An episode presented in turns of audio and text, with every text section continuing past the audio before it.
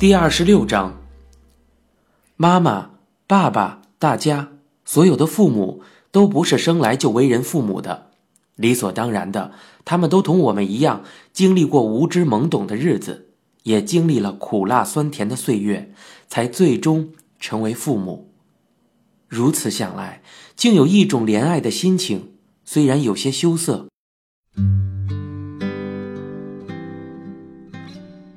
如果像回到未来中那样做一次跨时空的旅行，与年轻时的妈妈相见，我也会喜欢上当时的她吧。听着妈妈讲过去的事情，我时不时的会如此想象。在我身边的这些人，朋友、晚辈、助手、女友、工作伙伴，妈妈逐渐的与他们亲密起来，大家为了来吃妈妈的饭凑到一起。不知何时，只住两个人的家里，每天却要做五六个人的饭。一旦谁要是来的话，妈妈这么想，并如此准备着。后来变成，就算我不在家，朋友或工作伙伴也会来和妈妈一起吃晚饭。此类情形也没什么好奇怪的了。到家里来的人是音乐家也好，演员也好，有钱人也好，出版社打工的学生也好。对妈妈来说都没有什么区别，无非是年轻人总是饿着肚子。妈妈这样想着给来的人做饭菜吃，这样做能让大部分的人很高兴。不过偶尔也有不那么想的人，做好菜、做好寿司，想拿去给邻居吃的时候，也有人并不接受。我对妈妈说：“东京这里的邻居交往跟乡下可不一样哦。”给不认识的大妈东西吃，他们就觉得里面跟放了毒药似的。妈妈说：“哪能有什么毒药啊？”我回应道：“你是不那么想，不过有人是那么想的呢。”有个女学生在女子大学上学，通过研究室的前辈介绍得到机会，来到出版社打工，有时候会来取插画资料。来之前。把插画画家工作的地方想得高雅至极，结果来到之后，眼前却是如此景象：在昏暗的集体大楼的小屋子里，母子一起生活，还在放满筷子笼的酱油啊、菜呀的小饭桌上画插画。在等待上色的时间里，他坐在桌子的对面，为了不让这个时间显得过于漫长。妈妈本着年轻人总是饿着肚子的想法，拿出饭菜来给他吃。看着女学生对茶水和饭菜都一碰不碰的样子，妈妈说了好几次：“千万别客气啊！”不过，一直默不作声的我能看出，那样子绝对不是客气，他是觉得别扭和麻烦。他离开的时候，妈妈不肯罢休的又说：“想带走也没关系。”我给你包起来。女学生只是说：“不，真的不用了。”妈妈只能看着凉下来的饭菜，略显失落的说道：“真是太客气了。”我看着女学生对着热腾腾的饭菜碰都不碰，任其冷却的样子，突然感到非常的愤怒和悲哀。也许确实有些麻烦。也可能觉得不对口味，哪怕只是吃一口剩在那里也好。可是这个女学生对为她所做的这些人毫不领情，反而像是对待什么肮脏的东西一样视若不见，这让我极为愤慨。这样的时候，我一般都会给住在夏北泽的助手何塞打电话，号称饿肚子大王的何塞骑车不用十分钟就赶过来了。家里剩下的饭菜都让何塞全部吃光。何塞说：“你们好，打扰了。”我说：“何塞，快要凉透了，都吃了吧？这可是有志从事媒体事业的狐朋狗友吃剩的东西啊。”妈妈说道：“我说你怎么能那么讲话呢？”何塞说：“啊，没什么，没什么。哇，看上去好吃的一塌糊涂啊！那我都吃了啊。”慢慢的学会开车了，我渐渐喜欢上了东京的风景。从首都高速路上看到的大楼此起彼伏，在西新宿、市政府的近代风格建筑，多摩河的沿岸，笼罩于皇宫的雾气。我曾经认为自己一辈子都不可能学会开车这种本事，那时起直到今日也有好多年了。一边感受着自己驾车于东京街道上的不可思议，一边感叹从车窗里再次看到东京的景色显得是那么的新鲜。刚拿到驾照的时候，总是忍不住想要开车出去，于是带着妈妈走过形形色色的街道。银座、六本木、青山、元素、新宿，我沿着环线不停地绕着，向他介绍着东京。我们去吃寿司，去吃中餐，去吃烤肉。到了贵的店里，妈妈总想知道价钱是多少。不过告诉他以后，他又像是无法消化吃不下的东西一样长吁短叹的，我也就不再告诉他了。晚上，我们驱车到芝公园去。笼罩于墨绿色的树木前方是东京塔，橙红色的灯光将周围照耀的明亮而夺目。经由坡路从塔的正下方通过，抬头向上看去，那壮丽而又具有透视效果的巨大桥梁，像是为了通往月亮而搭建的。我问妈妈：“我虽然来东京有十几年了，却从来没有上过东京塔的上面。”也没有登过那个瞭望台，妈妈也没有去过吧？妈妈说：“啊，不过视野应该不错，能让人心情舒畅吧？”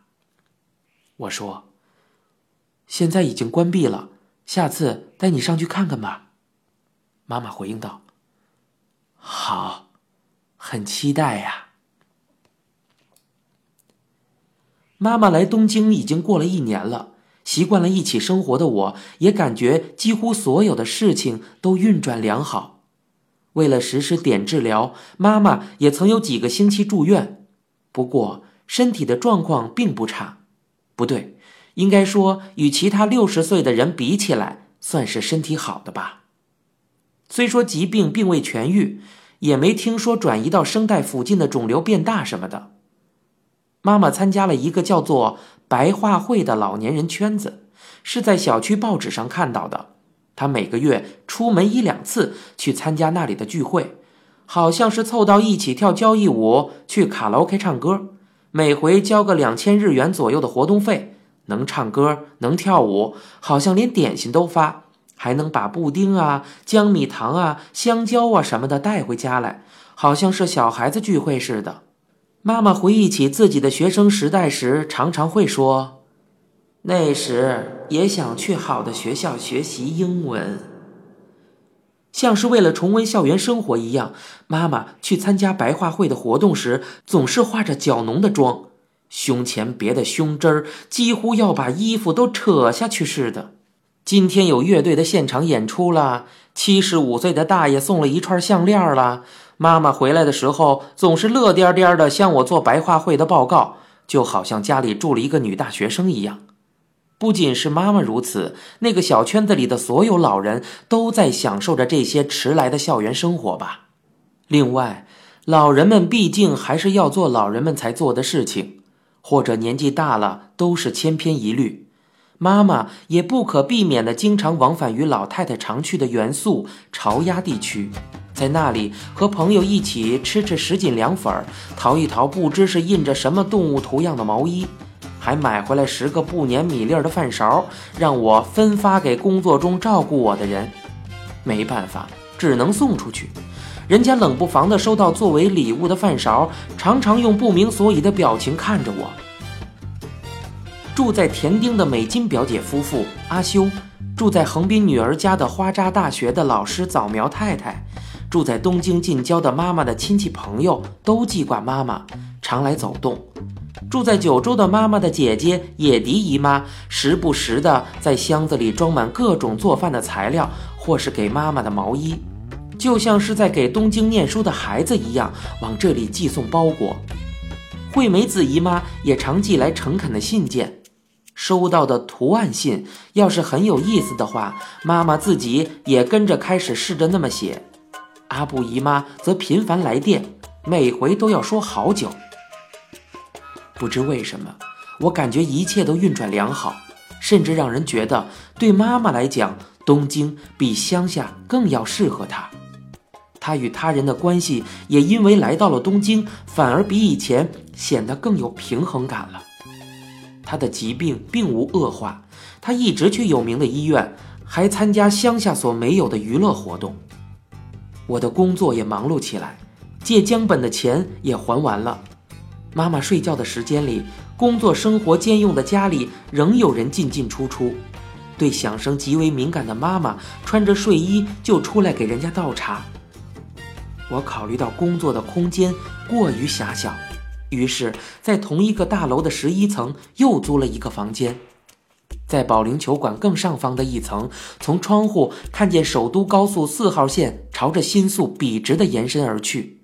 夜里的车辆发出红与白的灯光，无数的车辆川流不息，煞是好看。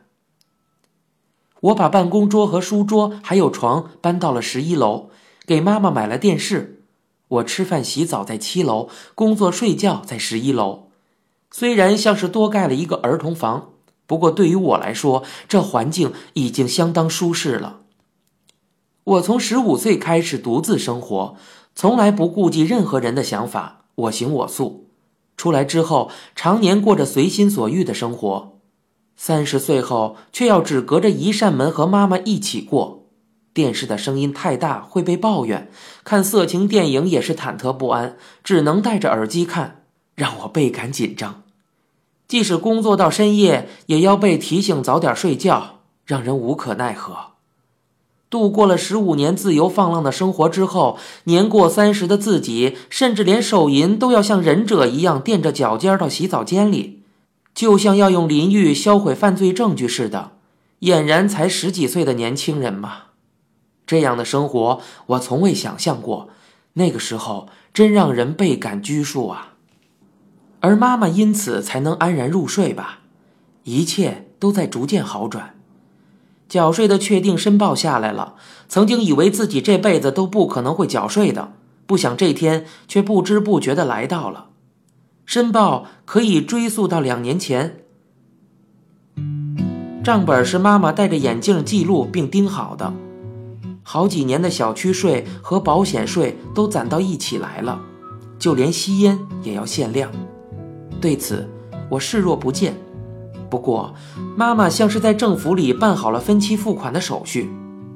我睡在十一楼的房间里之后不久，有一天午饭时，妈妈对我说：“我给你啊买了一张床。”我疑惑道：“啊，为什么？”妈妈说：“那个折叠床顶着后背太疼了吧？你睡不好觉的话，会休息不好的。”在 T 种的商业街上的家具店里有卖床的，我在那儿已经预定好了，有好多种呢。不过这东西每天都用嘛，干脆豁出去买个好的，就睡那个吧。我问道：“花了多少钱啊？”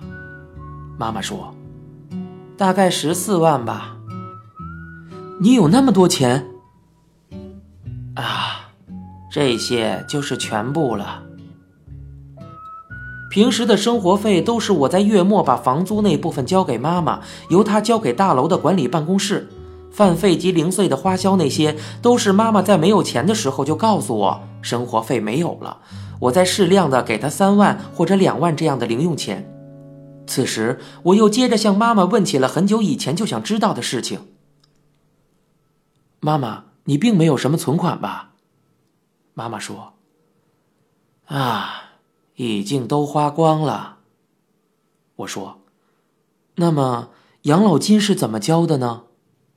妈妈回应道：“养老金也是，本来一直交着的，后来中途手头太紧，就停下来了。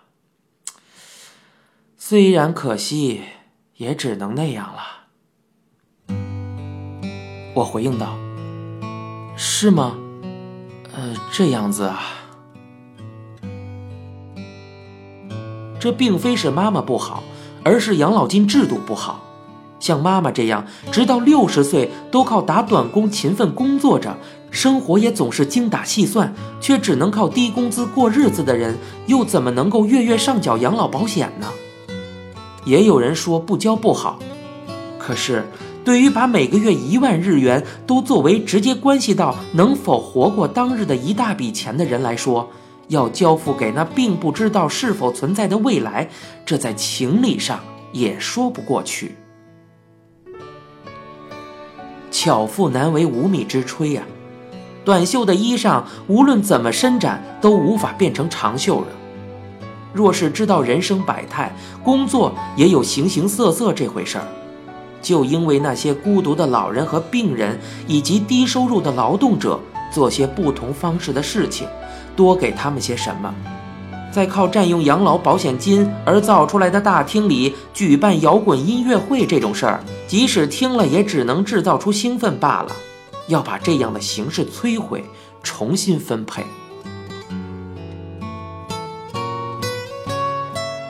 我虽然没有指望妈妈自己有钱，但不得不承认，在我自己的内心某处里，还是很世故的期待着他多少有些积蓄，并非想让他把钱给自己。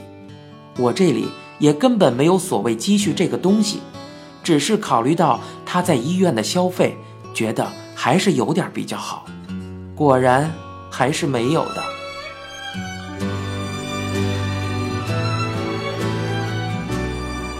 看到我抿着浓茶，表情也不自在起来。妈妈回到自己的房间，从抽屉里取出装有证书的纸筒来，拿到我面前坐下。里面装着我上了五年学的大学毕业证书。妈妈把它展开后说：“积蓄还有其他的一切，都用在这个上面了。这个。”就是我全部的财产。